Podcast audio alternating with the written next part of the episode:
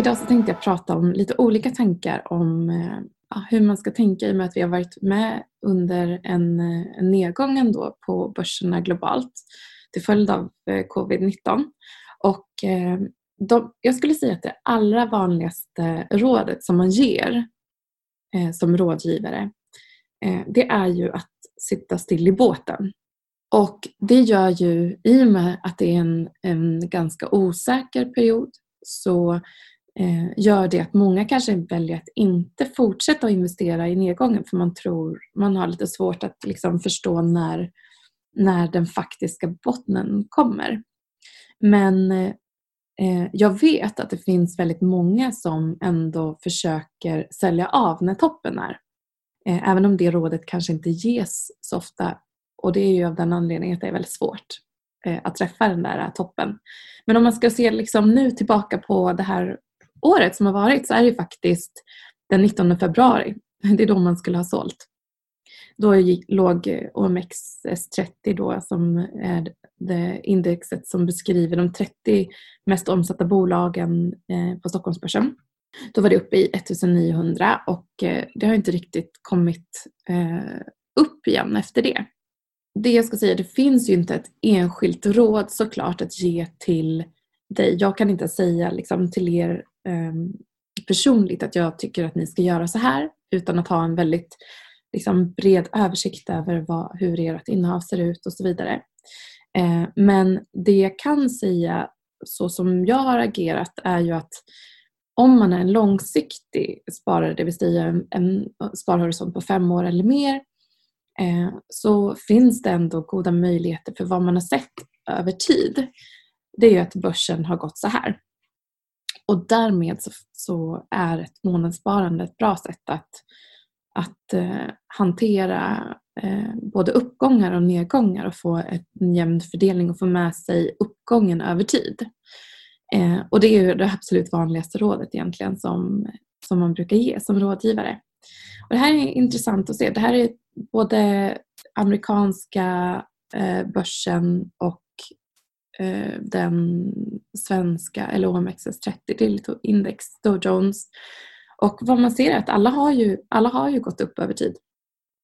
Ehm, men det som sen kan bli lite intressant det är ju om man till följd av de här topparna och dalarna med hjälp av eh, teknisk analys eller ehm, så kan gå in och se trender dagar när det kommer att falla mycket eller dagar eller perioder när det kommer gå ner följt av en uppgång. Jag tror att många som ändå månadssparar har den här typen av eh, liksom sparande så att säga. Man, I början av varje månad så går man in och placerar någonting.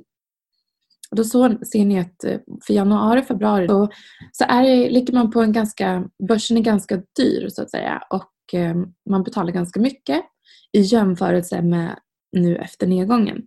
Och det som jag ändå brukar tipsa om när det blir väldigt liksom, volatilt eh, och det händer väldigt mycket väldigt kort och det är det som kännetecknat den här krisen egentligen. Att det har gått väldigt fort uppåt och det har gått väldigt fort neråt. Historiskt neråt faktiskt. Vi får gå tillbaka så, så långt som till eh, 1987 eh, för att se liknande snabba rörelser i nedgång eh, på bland annat de amerikanska börserna när det är väldigt rörigt eh, och går väldigt fort upp och ner. Jag fördelar mitt månadssparande och min långsiktiga portfölj eh, som jag har 10, 15, 20 års sparhorisont på. Där så går jag in ehm, varje vecka istället. Så jag delar upp beloppet helt enkelt och går in eh, för att det, det, du kan snitta in det ganska högt ehm, om du, ehm, om du går in i början av en månad och sen så händer det väldigt mycket liksom, man börjar ju alltid med riskprofil och hur stor risk man vill ta och liksom att bygga en aktieportfölj fördelat på, på ska man ha räntor, ska man ha eh, kanske någon typ av extra allokering som i råvaror eller så eh, och sen i aktier. Eh, och då finns det ju många som upplever att det är väldigt stor risk med aktier. Men om man tittar på liksom historiken så ja, det är kraftiga svängningar och det påverkas av liksom globala händelser och kan gå ner snabbt. Men över tid så, så, är, det, så är det en tillförlitlig eh, investering om man, om man går lite brett i sin portfölj. Och varför är det det? Det är ju för att bolagen genererar värde och vinster. Eh, och det kan vi ju liksom jämföra med till exempel guld som är en värdebevarare exempelvis. Jag ska komma in på det lite senare.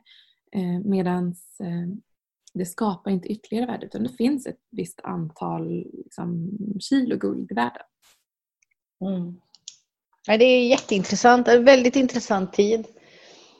Jag har till exempel gjort så eh, under en period när jag har följt bolag eh, som har gått ner väldigt mycket i värde till följd av, i den här krisen så har vi till exempel Scandic eh, som snabbt gick ner från, de har legat över 100, närmare 120 kronor kanske och eh, föll ner till eh, runt 20-25 kronor. Oj! Eh, till följd av att, okej, okay, corona, hotellen står tomma, kom, ingen kan arrangera events och konferensanläggningar står tomma. Eh, kommer de att klara den här likviditeten? Mm. Eh, aktien störtdök. Och där till exempel så gick jag in efter att de, jag gjorde inte det samma dag som, eh, som det största fallet var. Utan jag väntade liksom för att se om den stabiliserade sig på den, på den lägre nivån. Så gick jag in och köpte lite grann. Inte något, något som jag var bekväm med. Jag räknade med att det skulle kunna försvinna helt och hållet. Eh, och sen så hade jag eh, bestämt mig i förväg för att när det går upp över en viss procent mm. eh, så säljer jag av det. För det är kanske inte ett innehav som jag långsiktigt vill ha. Det är, det är mer betting egentligen. Mm. Eh, men i och med vissa bolag som har en stabil affär egentligen, kanske är vinstdrivande men drabbas väldigt hårt av PR på det här sättet. Eh, där kan man gå in med en liten, om man, om man vill prova och se hur, eh, hur marknaden beter sig. För man lär sig, väl, lär sig hur, det, hur det funkar. Eh, sen så kan jag säga att det skulle mycket väl kunna vara så att det hade, aktiekursen hade gått ner ytterligare. Eh, och det måste man räkna med. Men det är ändå, jag, tycker, själv, jag är ju lite risktagare och tycker att det är lite spännande ändå för att följa med i bolagen. Och den här gången så hade, vi, hade jag väldigt tur så jag lyckades liksom, eh, träffa och få den avkastningen som jag räknade med. Eh, men det här var ju ändå med att aktien gick upp eh, efter att den hade fallit väldigt kraftigt. Nu ligger de i, hund, nej inte 100, de ligger i 40 40, de gick ner typ 11 procent drygt igår tror jag. Okay. Men kanske 40, ja, mellan 40 45. Vi kan kolla. Okay. Mm. Det, eh. som är, det, det som är intressant, alltså, i och med att jag är från spelbranschen, för er som inte känner mig som. Och jag har ju följt ett antal spelföretag och eh, flera av deras aktier har ju stigit kraftigt eh, de senaste veckorna. Precis. Som till exempel Embracer Group eh, är ett företag som jag äger aktier i och jag gick in innan corona. eh, mest för att det är ett företag som jag själv tycker är intressant. Och, mm. eh, det har ju stigit eh, ordentligt de två, tre senaste veckorna. Mm. Eh. Jag har sagt Embracer tidigare. Mm. Eh, och de har gått väldigt bra. och det, det, det finns ju också det som jag säger, när man alltså, går in och köper Scandic så här som jag då gjorde. Man kallar det liksom att eh, köpa fallande knivar. det är riskfyllt. Så man ska vara väldigt medveten om det. Men samtidigt, jag, det jag har gjort där, jag har, då tänkte jag så här, okej. Okay, om man tänker den här grafenbilden som jag visar om XS30. Den här typen av index är ganska bra att köpa in sig om man vill vara lite stabilare och trygg. Eh, för att det är en, en, bra diversifiering i grunden. Jag skulle, om du har väldigt mycket hotellaktier till exempel så skulle jag inte gå in och köpa Eh, ytterligare väldigt mycket på grund av att värdet sjunker. För att om du har en för stor vikt mot då hotell exempelvis så då kan du riskera att fastna eh, för att aktien aldrig ta, återhämtar sig. Eh, och det är någonting som jag ändå vill vara tydlig med att kommunicera. Att det är bättre då att om man, om man vill tänka bredare i sin portfölj och se över hur innehavet ser ut och gå in i den typen av bolag som eh, kanske kompletterar, man kan ta lite risk eh, men man ska vara väldigt försiktig Och jag gick in i eh, Lundin Petroleum eh, efter OPEC eh, eh, härvan, eller att de inte lyckades landa i ett bra avtal. Eh, och det gjorde jag på liknande sätt som med Scandic. Jag vill inte ha oljebolag i min portfölj på lång sikt utan jag gjorde det bara för att trada, eller swing-trada som man säger. Om man håller ett innehav under några veckor. Eh, när de landade i en dialog så gick oljepriset upp eh, och något och eh, eh, inte jättemycket men de har ändå landat i en, att de vill liksom få upp oljepriset. Och strax innan det, när den hade stabiliserats så sålde jag av den. Eh, för att jag vill inte ha det långsiktigt men eh, det kan vara ett sätt att, att fånga upp eh, liksom det är egentligen bara kommunikation och PR. Att det är en bransch som inte funkar i det här fallet. Det påverkar Lundins Energy som de heter nu, mitt namn. Eh, men det, ja, det, kan vara ett sätt att kortsiktigt tjäna lite pengar på. Eh, så. Sen så kan man vara inne lite på det som du, som du pratar om Debbie och det är ju stockpicking som man säger. Eh, och där är det mer fokus på bolag som eh, går mycket bättre på grund av vårt beteende eh, kopplat till den perioden som, eller liksom vad som händer i världen. Eh, för det finns ju alltid vinnare, så är det också. Och här har vi, vi sitter i Zoom och det är ett, ett eh, sånt ett tydligt exempel på ett bolag. Om du kollar på Dow Jones, eh, hur det har gått. Det är det gula strecket där nere. Eh, och jämför det med, med eh, Zoom Video Communications så har de ju gått väldigt mycket bättre. Och det har ju att göra med att vi inte arrangerar möten på samma sätt som vi gör. Flygbolagen har ju gått dåligt. Eh, vi flyger inte, vi reser inte utan vi, vi har digitala möten och träffar. Eh, och det har pressat upp eh, den här aktien och de har ju fått väldigt många nya användare. Och det är likadant med spel. Eh, man menar att eh, många spelar mycket mer nu eh, när man sitter hemma eh, i och med den isoleringen. Och likadant med eh, inredning och, och eh, e-handel. Den del, jag var förbi faktiskt Picky Living igår och frågade. Hon sa vi har så långa leveranstider för att vi, folk renoverar som aldrig förr nu när de är hemma i karantän. Eh, och jag, jag, kan tänka mig att liksom vi ser liknande trend för många utav eh, interiör eller byggbolagen. Eh, Likaså i och med att vi inte kan resa i sommar så kommer många att eh, stanna hemma och eh, bygga ut altanen och så vidare. Så man brukar säga att liksom Byggmax och Bauhaus och de här går bra i perioder av eh, lågkonjunkturen när man inte kan resa. Och nu är det ju liksom en så speciell tid för det är en ekonomisk nedgång så vi har mindre men vi får inte resa heller. Så det, det bettar ju för att vi kommer att vara hemma och snickra på våra hus och lägenheter. Eh, så det är en sån trend som man kan se. En annan typ av stockpicking är ju bolag som jobbar med till exempel att ta fram vaccin eller handsprit eller eh, produkter som skyddar eh, de som jobbar smittskydds, eh, ja, smittskydd av olika slag, masker och så. Där ser man aktier som har eh, rusat eh, under den här perioden för man, man tänker att de kommer få väldigt stora beställningar. Sen så finns det också kontracykliska eh, aktier. Och här har jag lagt in några exempel på, på bolag som man räknar med är kontracykliska. Eh, det som man pratar om det är egentligen att det är produkter eller varor eller tjänster som man har behov av under nedgång likaså. Vi kanske slutar att handla kläder exempelvis eller vi kanske eh, vi slutar i alla fall att gå i butiker, vi handlar mer online. Eh, jag vet att Amazon exempelvis, på tal om att vi handlar online, eh, har också förlängt sina leveranser och de har ju de gjort en omvänd vinstvarning, det vill säga de tjänar mycket mer pengar nu än vad de gjorde innan. De anställer jättemycket och eh, aktien steg till följd av den nyheten, var det igår eller förrgår. Eh, så det finns ju alltid bolag som tjänar på det här. Eh, och de har sagt att de bara levererar nödviktiga saker på deras snabba leveranser för att det är en så stor efterfrågan. Men ja, Eh, tillbaka till kontracykliska och eh, cykliska. Om man tittar på cykliska aktier så är ju det till exempel bankerna som kan ha svårt med likviditet och utlåning eh, när kunderna inte betalar. Och ja, men exempel på då kontracykliska det är mat. Vi ser ju att vi hamstrar toalettpapper men också mat fortsätter vi handla.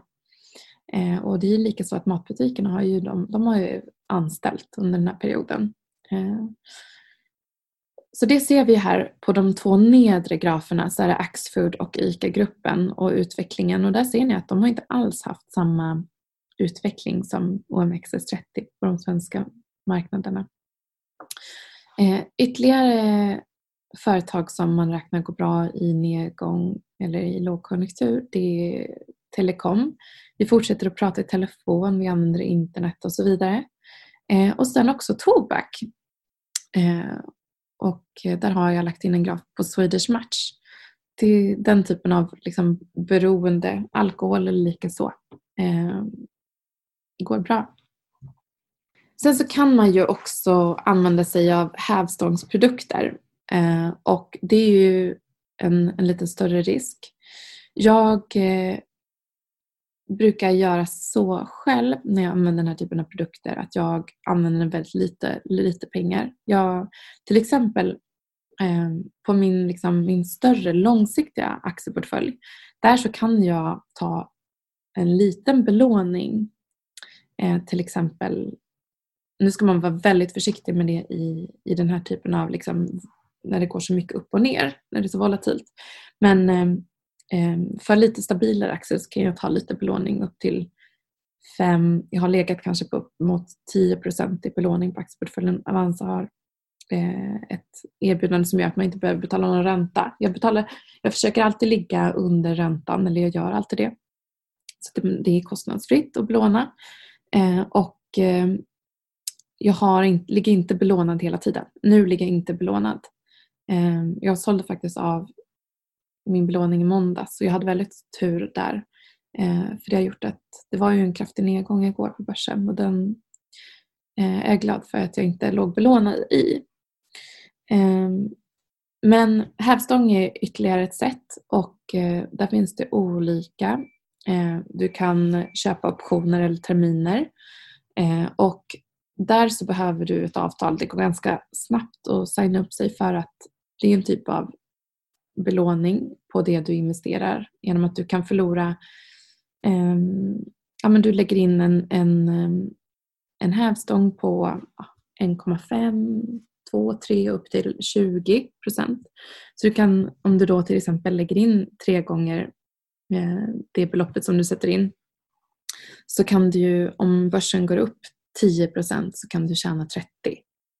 Eh, och det är vanligt att man gör det här mot mot typ OMXS30 eller lite större, ett bredare urval så att säga. Eh, det är mer vanligt. Eh, och ehm, allt, alla de här, den här typen av liksom finansiella instrument så ska man ju vara väldigt försiktig med, speciellt om man, om man precis har börjat. Och det jag kan säga i alla fall, är liksom det, det som finns som alternativ, det är Bull and Bear certifikat. Mm. Där så behöver man ju inte liksom ansöka om, om, som man behöver göra för optioner och terminer.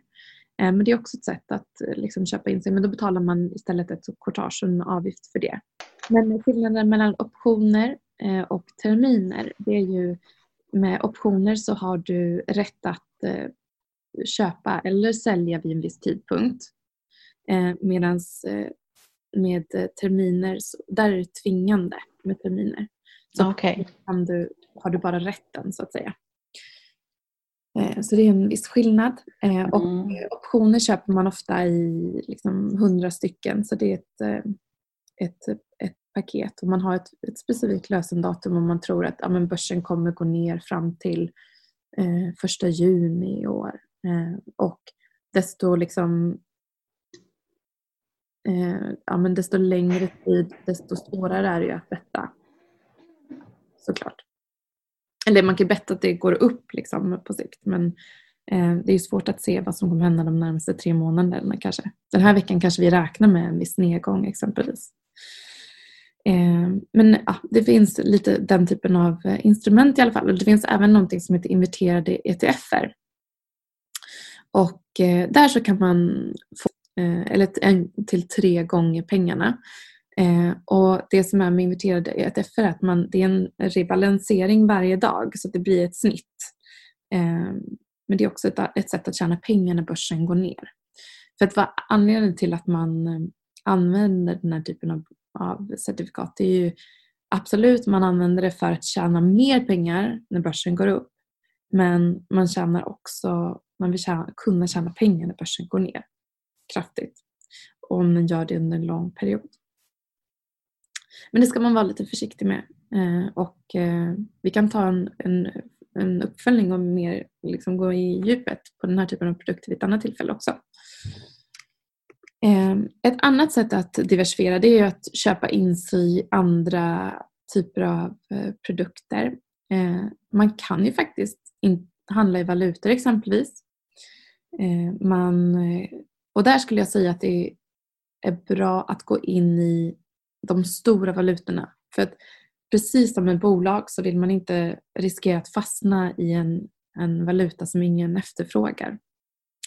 Så att eh, dollar och euro, eh, pund är ju bra, eh, bra valutor att trada i. Och här kan man ju faktiskt tjäna pengar även om börsen går ner väldigt mycket.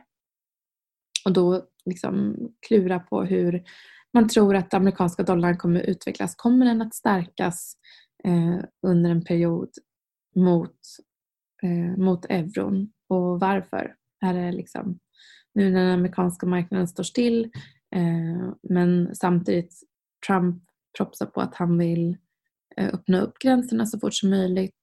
Eh, vi har vaccin, hur snabbt kommer det kunna ta fram genom de kliniska studierna? Eh, hur mycket kommer den här perioden att påverka marknaderna eh, Ehm, genom att det är väldigt lite rörelser eh, globalt egentligen? Ehm, kan vi se att eh, alla de här injektionerna som riksbankerna gör just nu, kommer det att kunna rädda ekonomin kortsiktigt? Vilken, vilket land kommer klara sig bäst? Är det något land som inte är så beroende av export exempelvis som gör att någon valuta kanske klarar sig bättre? Man, kan liksom, man får liksom skapa sig en e-, egen bild av vad man tror. Men det är ett sätt. Eh, sen så kan man även gå in i, i guld eller silver som är värdebevarande som jag nämnde tidigare. Och här kan man göra på lite olika sätt. Man kan gå in i, man kan köpa guld eh, direkt och fysiskt. Man kan köpa ETFer eller då eh, eh, börsnoterade produkter som följer underliggande tillgångar. Och där så kan, eh, där kan du liksom få exponering direkt mot guldpriset. Och sen så kan vi också köpa in sig i bolag som bryter guld. Eh, och jag gjorde det misstaget när jag bodde i, i England. Att jag gjorde det. Jag köpte in mig. Och då så liksom ser man hur de här bolagen kanske har köpt en mark. Och det som är att det krävs extremt mycket eh, insats mot att, eh, att ta fram eh, att och bryta guld. Det, det, kostar väldigt mycket initialt. Eh, och det här gör ju att Eh, man tar ytterligare en risk mot att bolaget liksom lyckas ta fram det här guldet som de tror att de har hittat. Och sen så är det svårt att estimera hur mycket guld som finns också. Så att det allra bästa där är ju att köpa en typ av ehm, ETF som följer guldpriset skulle jag säga. Ehm, och inte, för att inte ta den där bolagsrisken. Sen så finns det ju även kryptovalutor och där skulle jag likadant säga att gå in i liksom de största kryptovalutorna som finns. Eh, för att, ja men likadant där, det finns en, en likviditetsrisk eh, i större utsträckning annars och man behöver väldigt mycket kunskap annars runt de andra mindre valutorna. Det kan ju hända absolut att det, många av dem kommer gå upp men, eh, men det är lite klurigare att hålla reda på. Och sen så när man pratar om liksom börsen och aktier så sa jag att ja, men börsen går upp över tid och det har ju att göra med att vi, vi, eh, vi bolagen tjänar pengar. Eh, och där så är ju Bitcoin är ju det största. Eh, Ripple är, eller XRP är en som också är väldigt stor. Eh, Bitcoin Cash är ett, ett nytt alternativ som man tog fram för att eh, man tyckte att det att bryta bitcoin gick för långsamt. Eh, då tog man fram en, en snabbare processor för bitcoin cash. Ethereum är ju en av de absolut största också. Eh, men det finns det som man kan säga liksom för att hedga sin portfölj eller komplettera sin portfölj det är att man eh, kanske bestämmer sig för att ja, 5% i aktieportföljen använder jag för råvaror exempelvis. Om man tittar historiskt så säger man att att ha 5% guld exempelvis i sin portfölj kan ha en stabiliserande effekt för att när börserna störtdyker så finns det många som vill söka sig till trygga hamnar och guld har varit en sån trygg hamn. Ehm, det är fortfarande finns risker såklart och vi har sett nedgångar på guld även under det här året. Ehm, men man menar ändå att, att guld är värdebevarande och att därför kan det vara en, en möjlighet. Och likadant eh, så kan man trada med silver som har, brukar följa guld men i inte lika starka rörelser. Men det som är intressant med kryptovalutor det är ju att där så finns det inte ett påtagligt värde som skapas. Alltså de här vinsterna som bolagen, det är faktiskt produkter eller tjänster som liksom säljs. Så. Eh, men det är många som ändå hävdar att för kryptovalutor så värdet i sig är ju att inte man behöver gå igenom en kontrollerad med en bank. Ingen vet vilken, vem som gör överföringen och att det, man kan göra det utanför systemet och det är ett värde i sig. Eh, kan man läsa ofta. Eh, jag kan tycka det är spännande att gå in i, i eh, olika typer av eh, liksom alternativ men i liten skala så kan det vara intressant att, att lägga en liten, en liten peng för att lära dig mer om, eh, om tillgången eh, snarare. Och sen så ska vi se att råvaror har en högre risk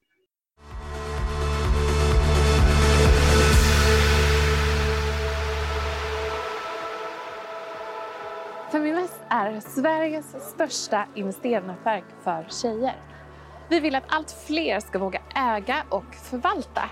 Och hur gör vi då detta? Jo, vi vill inspirera, utbilda och utmana runt ägande, investeringar och entreprenörskap.